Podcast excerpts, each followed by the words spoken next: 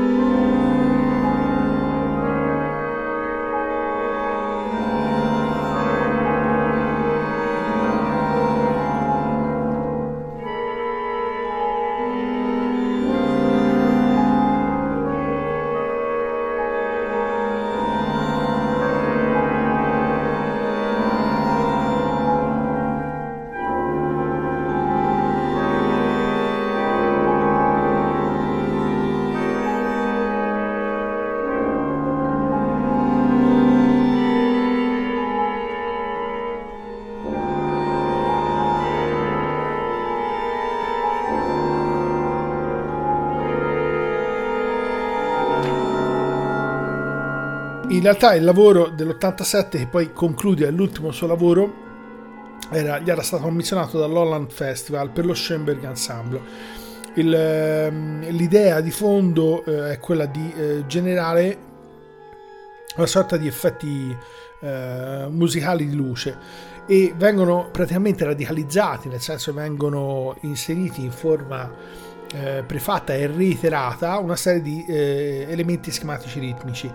Sembra che il suo riferimento principale sia eh, a un tipo di struttura compositiva che fa riferimento eh, a una tecnica eh, di produzione dei tappeti turchi. Mm. Questo in realtà sarebbe un suo riferimento, dove in realtà c'è una sorta di trama e dove ci sono una serie di passanti, per cui c'è un elemento centrale per capirsi, dove questa serie di passanti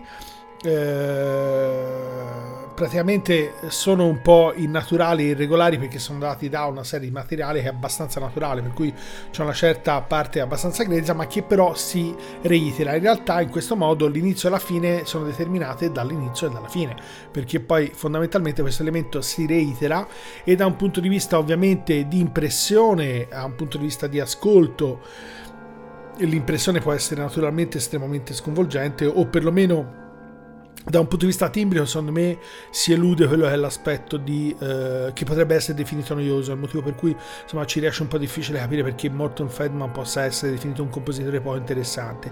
In realtà, probabilmente eh, dobbiamo partire anche dall'idea che questi sono compositori che si sono formati in particolare intorno alla seconda guerra mondiale e sono nati, cresciuti, sono sviluppati fra le due guerre, per cui sicuramente da un punto di vista anche di, eh, di riferimenti culturali, di atmosfere, sono particolarmente rimasti impressionati da un mondo che alla fine si è concluso solo parzialmente alla fine degli anni Ottanta e queste atmosfere, queste durezze sono sicuramente assolutamente ritrovabili all'interno delle composizioni e anche delle immagini, delle suggestioni delle composizioni di Morton Feldman.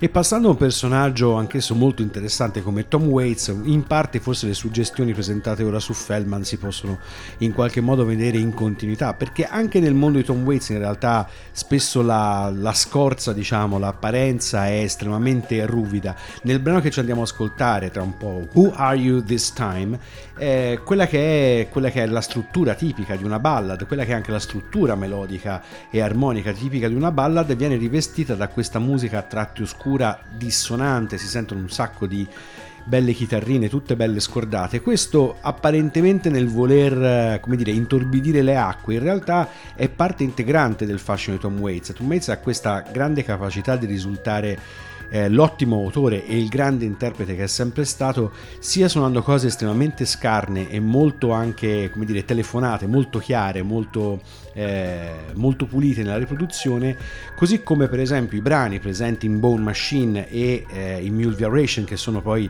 gli album, diciamo, tra i suoi più classici degli ultimi anni, rivestiti di sonorità molto dense e appunto in, in sé per sé disturbanti. L'esercizio che si chiede di fare all'ascoltatore quello appunto di spogliare questi aspetti un po' sconvolgenti appunto e sicuramente irritanti della parte musicale per arrivare alla sostanza del brano che in questo caso appunto dicevamo è eh, una bella ballad.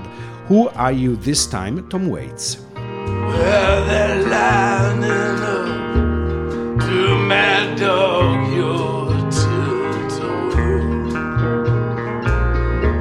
shots for a dollar I've done. All the lies that you tell, I believe them so well. Take them back, take them back to your red house for that fearful leap into the dark.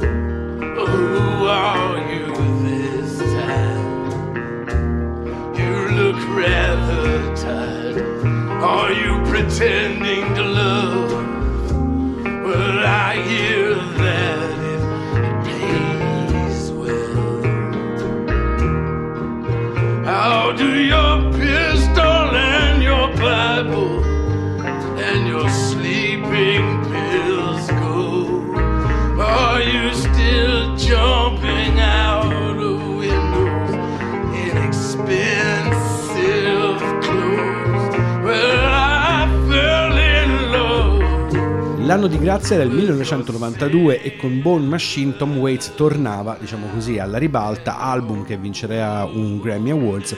E prima citavamo anche Mule Variations, l'album che lui eh, scrive e produce insieme alla moglie Kathleen Brennan e che in un certo senso ehm, rappresentano l'ultima evoluzione di Tom Waits. Se si parte appunto dai classici anni 80, uno per tutti Swordfish Trombones, Bone Machine è un album che riesce a mantenere quel nervo autorale tipico appunto del Tom Waits degli anni 80, aggiungendo elementi nuovi, appunto questo grosso utilizzo di dissonanze e anche di un'elettronica che però non è l'elettronica di cui tante volte abbiamo parlato qui eh, a Non siamo stati noi. In realtà appunto il cuore di questa trance, di questo scambio di brani è proprio quello di arrivare all'essenza e quindi saltare la parte puramente estetica o addirittura formale che qualche volta nella musica sembra forse l'elemento più apparente e cosa che invece diventa dominante nella prossima tranche dove è il bello e la superficie a prendere piede. L'idea a questo punto è un po' scivolata su un compositore che in qualche modo da un punto di vista estetico risulta essere assolutamente più bello di quanto poi in realtà non sia stato da un punto di vista contenutistico. In realtà questa cosa è parzialmente vera, però siamo andati a prendere ovviamente i brani che maggiormente hanno caratterizzato questo aspetto. Stiamo parlando di Luigi Boccherini, grande violoncellista, solista, a cui peraltro insomma è dedicato il nome del conservatorio della stessa città natale, cioè Lucca, il grande violoncellista che ha avuto tutta una serie di trascorsi a livello europeo e si è dedicato ovviamente a tutta una serie di scritture non solo per il suo strumento ma anche per la chitarra e tutta una serie di composizioni anche sinfoniche. E in generale ci sono stati alcuni momenti a partire forse verso il 1970, il 1770 scusate, quando eh, diciamo le grandi variazioni viennesi che poi porteranno ai grandi sviluppi, in particolare quelli ovviamente dei quartetti d'archi di, di Beethoven, delle sinfonie beethoveniane, siamo in, in, anni su questo da un punto di vista compositivo di, di grandissime svolte, forse lo allontanano, è un periodo in cui lui si trova ancora in Spagna e in qualche modo probabilmente è ancora legato a tutta, tutta una serie di stilemi che non colgono i nuovi sviluppi. Abbiamo scelto per questo una serie di brani come riferimento, in realtà quelli sono i quintetti con la chitarra e vi facciamo sentire quello che è chiamato il quintetto numero uno la chitarra, in, uh, qui eseguito con Eros Roselli e l'ensemble La Magnifica Comunità.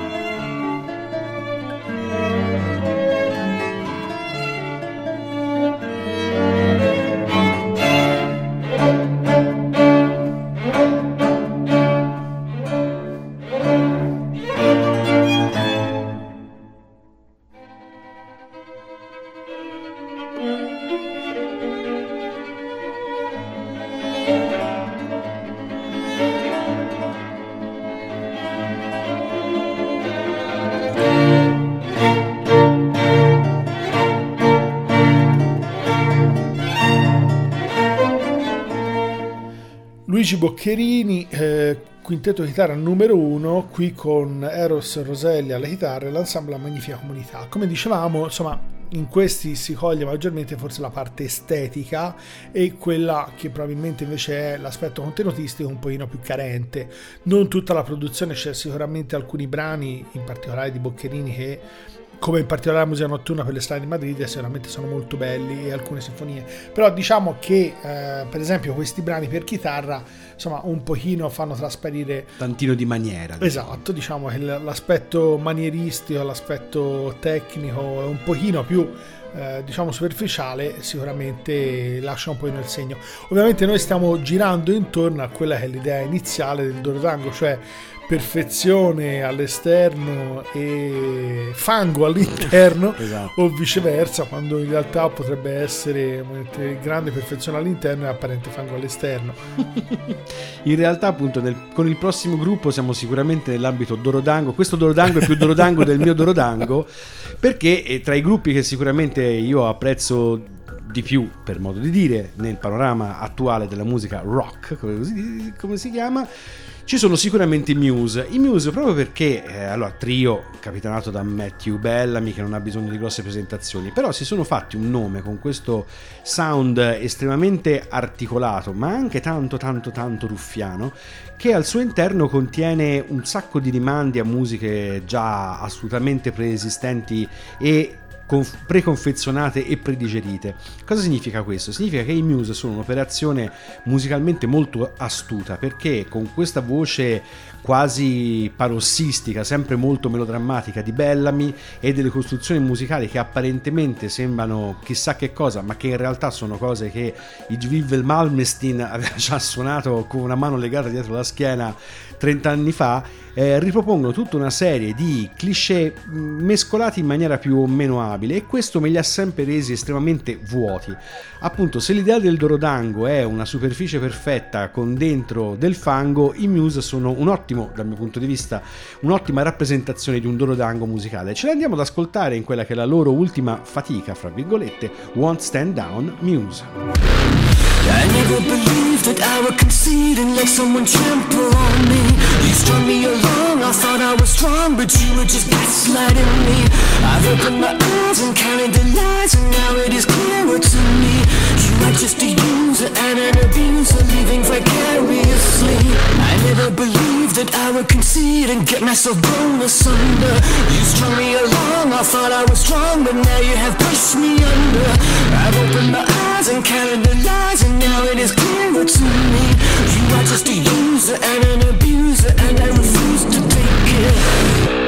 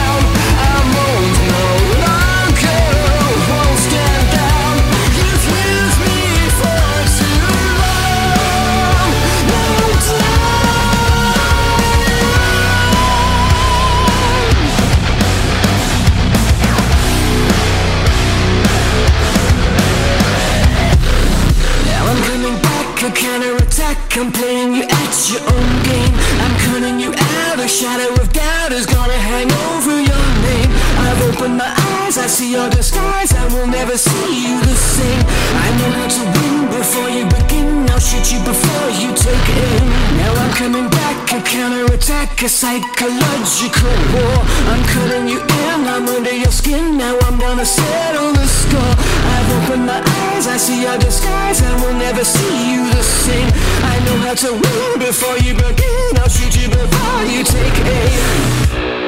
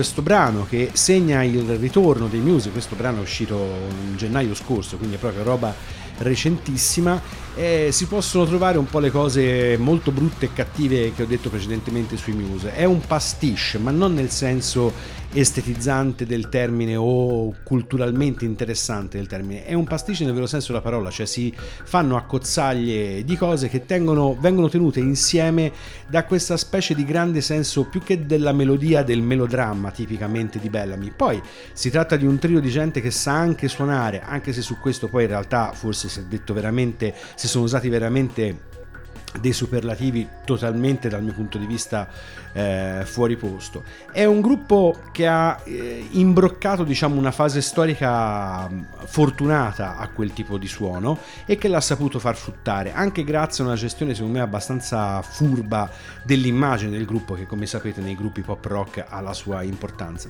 Però appunto musicalmente sono un gruppo povero, cioè sostanzialmente ripropongono in chiave facilona quello che tanto progressive, tanto punk, tanto new wave ci avevano già eh, proposto con altra sostanza. E visto che appunto il Dorodango quella sostanza c'ha e noi abbiamo battuto questo chiodo finché ci è sembrato utile farlo. Ma a questo punto visto che il Dorodango è un lavoro tecnicamente importante impegnativo ci vuole tempo ci vuole pazienza ci vuole arte per così dire Sì, siamo andati a pescare proprio per arte, Dorodango fuori, Dorodango dentro. esatto E io sono andato a beccare quella che è considerata una delle massime composizioni in ambito contrappuntistico insieme all'offerta musicale. Stiamo parlando dell'arte della fuga. In realtà sembra che la composizione che Bach avrebbe concluso fra il 47 e il 48, almeno questa era la sua idea, però stasera sto passando tutti i pezzi che come dire, hanno scritto poco prima di morire, non è il massimo. con te però capita spessino Esatto, eh. sì, abbastanza. Sembra, almeno da studi più recenti, anche se gli studi sono stati molti articolati, le ristampe, insomma, così occhio, se ho, eh, ho ristudiato bene, insomma, siamo su una decina dall'Ottocento oggi, sì che non sono incredibili poi alla fine, però insomma, l'arte della fuga è stata ovviamente abbandonata per moltissimi anni, dal 47 al 49 viene finita, anche se in realtà questi studi, come si diceva prima, sembrano che Bach abbia cominciato a comporla addirittura rintracciano dei temi nei primi Settecento. In realtà può anche semplicemente darsi che lui avesse dei temi cari un materiale utilizzato e abbia poi riutilizzato.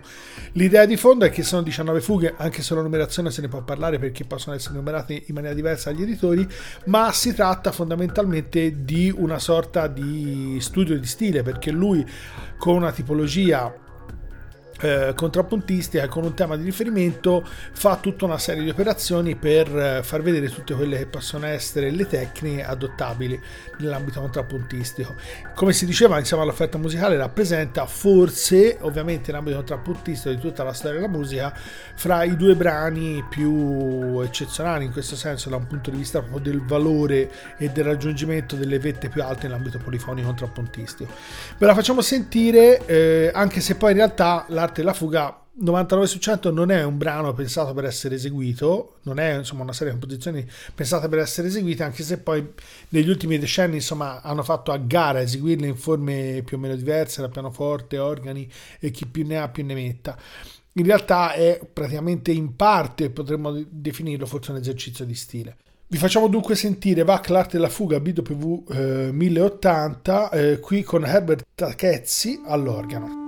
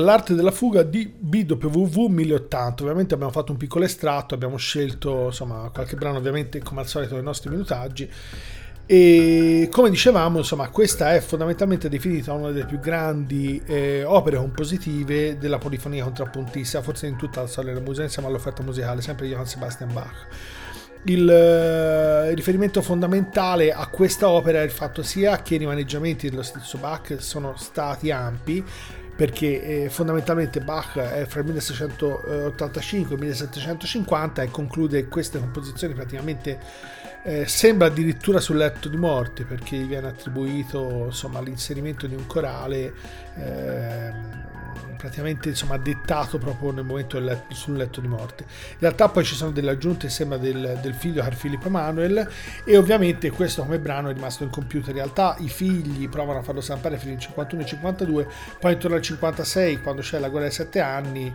eh, lo stesso Carl Philip cerca di vendere lastre di rame perché sembra che in tutto, insomma, nella prima versione non abbiano venduto neanche 30 copie e lui cerca un po' probabilmente di recuperare qualche soldo e poi, insomma, è preoccupato che ci possa essere, insomma, che la guerra arrivi fino a Berlino e che eventualmente in questo caso insomma eh, potrebbe addirittura perdere questa documentazione. Sicché insomma in questo gesto poi prende le vende. In realtà poi le lavorazioni successive perché insomma diciamo che l'arte della fuga ma buona parte delle composizioni bachiane si riscoprono dall'ottocento per cui insomma tutto questo lavoro in realtà anche da un punto di vista proprio delle stampe e della, della diffusione ha veramente un, un lavoro estenuante e lunghissimo e invece con il prossimo artista, anzi i prossimi artisti, restiamo un po' nell'ambito diciamo dell'opera, come dire, allungamente pensata ed elaborata, anche se in termini chiaramente temporalmente molto diversi.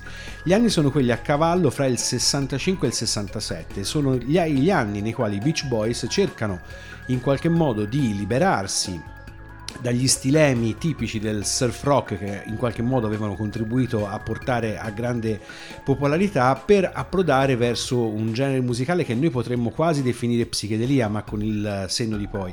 In realtà quello che Brian Wilson, che ai tempi è la colonna eh, vertebrale, la colonna mentale, la colonna musicale dei Beach Boys, cerca di fare è quello di ricreare nei Beach Boys quel nucleo di musiche a 360 gradi che stava caratterizzando in quel momento la carriera dei Beatles. Stiamo parlando degli stessi anni nei quali eh, i Beatles appunto eh, rilasciano Sgt. Pepper. Quindi mh, diciamo mh, sì, psichedelia, ma psichedelia innerbata prima cosa di humor, di tanto acido lisergico e soprattutto suggestioni musicali molto molto diverse l'una dall'altra. Siamo appunto negli anni fra il 66 e il 67, in realtà eh, la, la gestione di Smile, che è questo il disco di cui ci stiamo eh, occupando, comincia praticamente nel 65, dopo che i Beach Boys hanno rilasciato Pet Sound, che è il loro primo disco diciamo più sperimentale e Wilson vuole fortemente portare i Beach Boys verso questa nuova, questa nuova dimensione. Quello che gli impedisce del tutto di, eh, portare, in form- di portare in fondo questa operazione è eh, la frase don't fuck the formula, cioè non rovinare quello che i Beach Boys erano stati fino a quel momento. Quindi trova molte resistenze all'interno verso questi nuovi sviluppi musicali, in più la sua salute mentale, chiaramente aiutata anche dall'abuso di sostanze, sta vacillando. Questo rende la lavorazione di Smile molto lunga e soprattutto molto inorganica dal punto di vista musicale. Ancora oggi Smile resta un disco eh, non terminato perché a un certo punto nel 67 la casa discografica si scoccia di un anno e più di, di, sessioni di registrazione e decide comunque di pubblicare l'album che rimane un'opera sostanzialmente abbozzata anche se estremamente interessante. Ci andiamo ad ascoltare tratto appunto da Smile il brano Wind Chimes Beach Boys. Hanging down from my window, those are my wind chimes. On a warm breeze, the little bells tingle like wind chimes.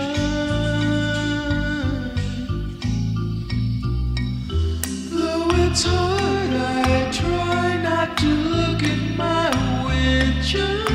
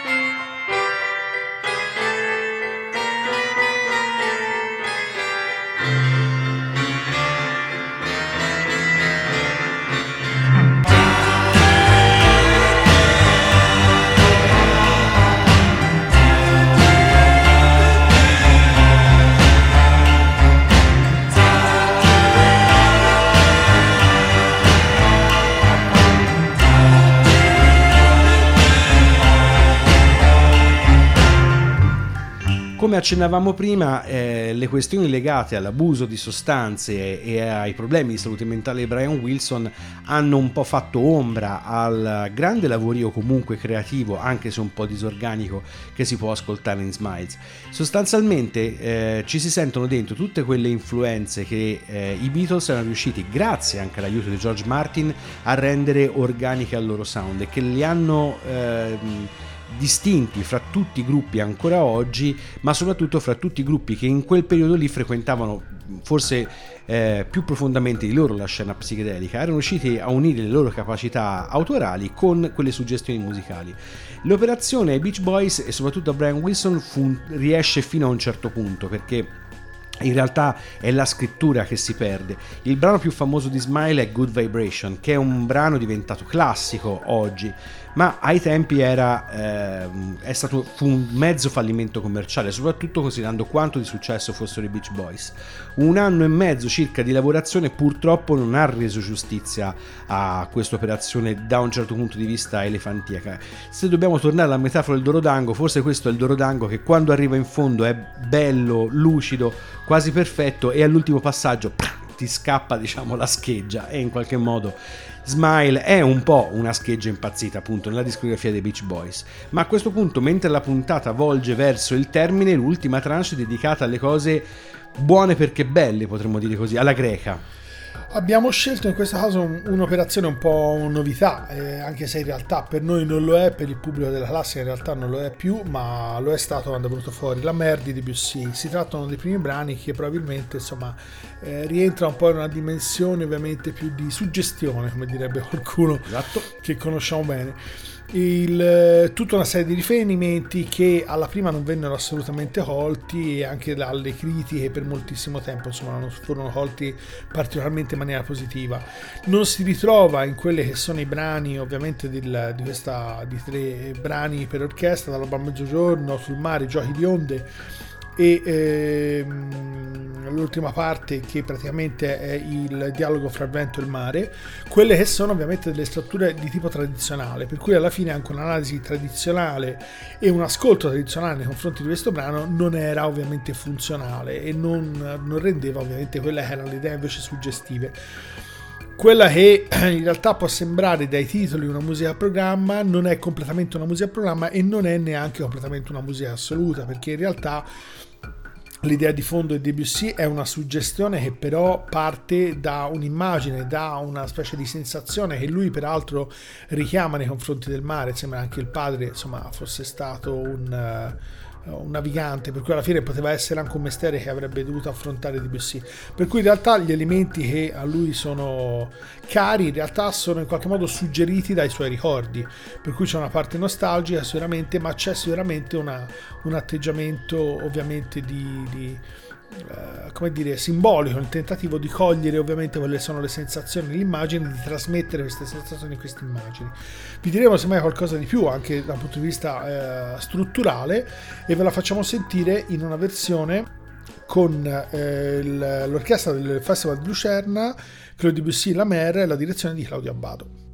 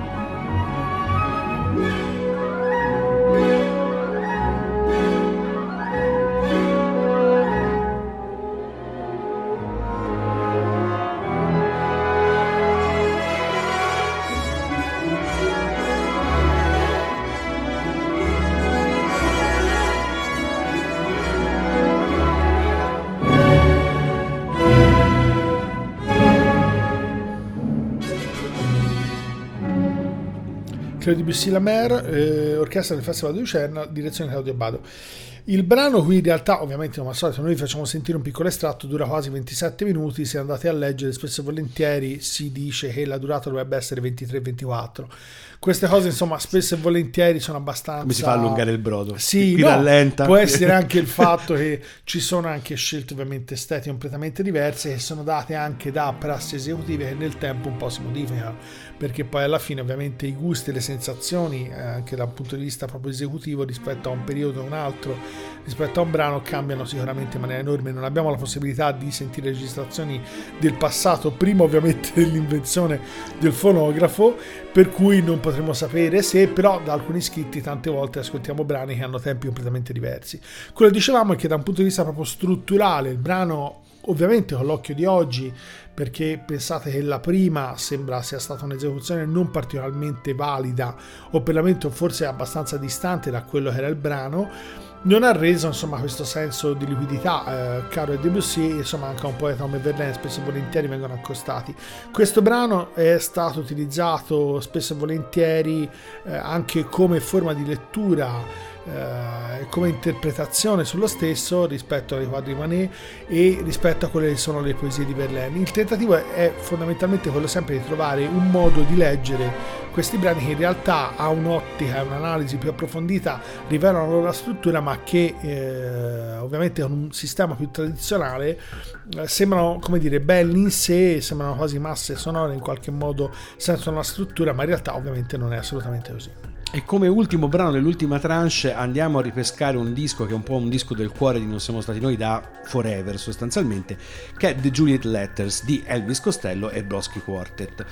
Perché questa scelta? Perché è uno dei pochi esempi che ci è mai capitato di ascoltare di eh, musica, diciamo così, pop in un certo senso, cioè di grande creazione melodica e di lirismo tipicamente pop, con eh, l'inserimento di un quartetto d'archi che non si limita a fare i tappeti, diciamo così, non si limita a suonare accordi, ma che esegue vera e propria scrittura per quartetto. Quindi in un certo senso, da questo punto di vista, la sostanza e la forma in qualche modo coincidono perché riuscire a conciliare la scrittura per quartetto d'archi con la forma della canzone pop non solo potrebbe sembrare un miraggio ma spesso porta anche è un po' come il sonno e la ragione diciamo genera mostri. In questo caso e stiamo parlando di un disco del 1993 quindi non ha avuto molte, eh, molti epigoni in questo caso il disco vale la pena dal punto di vista proprio sia che siate amanti come, come dire del settore baracchi sia che siate amanti del settore fallani. Questo è uno dei pochi dischi che dove appunto il Kalos Kagatos in qualche modo viene riassunto. La forma è quasi bella quanto la sostanza del disco stesso. Ci andiamo ad ascoltare uno dei brani più frizzanti all'interno di questo lavoro. I Almost Had a Weakness, Elvis Costello e Brodsky Quartet.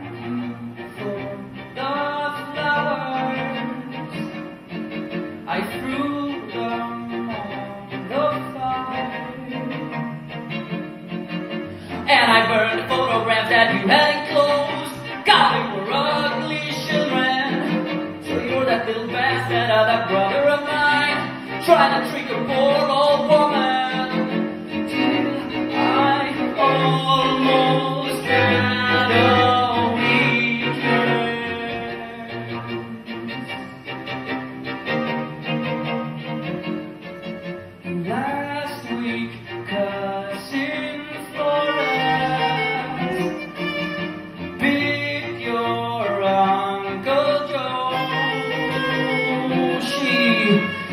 On the forehead with a knife and a fork. She said that he looked like the devil. And then she said, pass the vinegar. I'm beginning to think that I'm the only one who hasn't taken to the drinking of the dough. I almost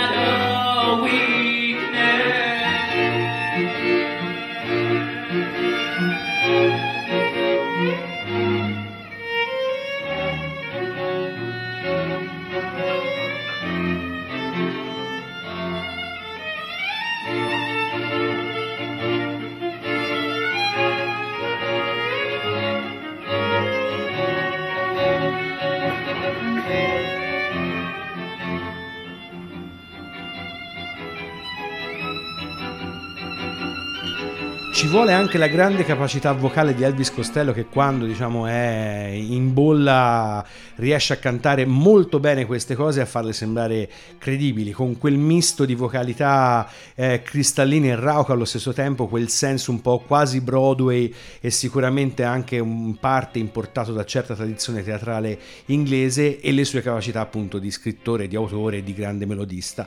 Da questo punto di vista molto bello anche il lavoro fatto da Blosky Quartet con un suono eh, molto diretto, molto poco flautato perché spesso i quartetti d'archi in queste situazioni tendono anche a, a essere abbastanza compromessi dal punto di vista sonoro, tendono a fare questo suono gonfio, melenso, perché sono lì a sostituire le tastiere fondamentalmente. Invece qui si, si opta per una produzione molto secca, molto diretta, con questo suono effettivamente molto brillante. Il tutto in un disco che appunto vede alla voce e al quartetto d'archi affidato il ruolo che sarebbe quello tipicamente una pop band.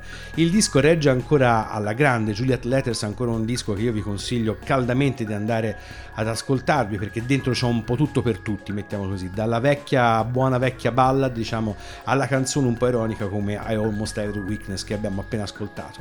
Ma la puntata volge verso la fine naturale e con- cominciando a concludere un po' questo concetto di Dorodango, affrontiamo una narrazione su un personaggio che ha portato la ricerca estetica, ma a questo punto di vista anche formale, forse alle sue estreme conseguenze. Il contributo, come al solito, è letto da Arcadio. Realizzò il quartetto d'archi senza violoncello, formato da Minovar, il violino, Lanovar, la viola, Renovar e Sinovar, questi ultimi due a distanza di una terza bassa. I violoncelli furono denominati Donovar e Solnovar, a seconda della loro accordatura in Do o in Sol. Modificò anche la chitarra e realizzò pianoforti speciali denominati Novaro Clave e Novar. Dalla maggior parte di questi strumenti oggi si sa molto poco, in qualche fotografia si possono vedere le straordinarie casse acustiche realizzate per alcuni strumenti a corda e gli speciali altoparlanti spiraliformi che lo studioso costruì a partire dalle sue speculazioni a metà strada fra acustica e geometria. Suoni di una terra incognita, il microtonalismo in Nord America 1900-1940 di Luca Conti.